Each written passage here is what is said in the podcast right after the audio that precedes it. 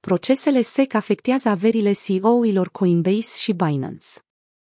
Comisia pentru Bursă și Valori Mobiliare din Statele Unite, SEC, a depus recent acțiuni în instanță împotriva celor două platforme de tranzacționare cu criptomonede, Coinbase și Binance. Aceste acțiuni legale au avut un impact semnificativ asupra pieței cripto și asupra companiilor în cauză. Piața cripto a înregistrat scăderi semnificative, iar acțiunile Coinbase au scăzut cu aproximativ 9,2% în ziua anunțului.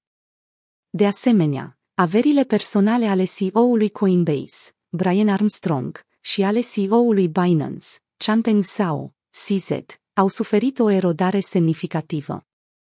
Averea lui Armstrong a scăzut cu 289 de milioane de dolari, iar a lui Zhao cu 1,33 miliarde de dolari, conform datelor din Bloomberg Billionaires Index și Forbes.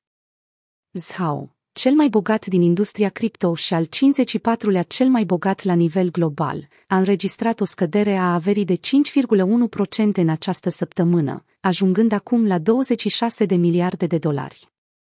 Averea lui Changpeng Zhao, CZ, Bloomberg.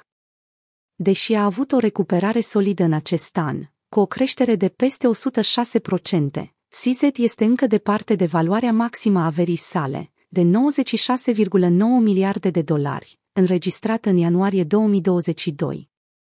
Armstrong, clasat pe locul 1409 în topul celor mai bogați oameni de către Forbes, a suferit o pierdere procentuală mai mare, averea sa scăzând cu 11,8% la 2,2 miliarde de dolari.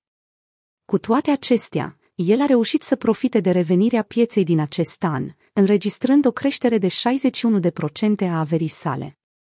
Averea lui Brian Armstrong Forbes Acțiunile legale împotriva celor două platforme, Binance și Coinbase, susțin că acestea au încălcat mai multe regulamente privind valorile mobiliare, în principal prin oferirea criptomonedelor pe care SEC le consideră valori mobiliare neînregistrate. În urma acestor acțiuni legale, 67 de criptomonede au fost clasificate acum ca valori mobiliare de către autoritatea de reglementare.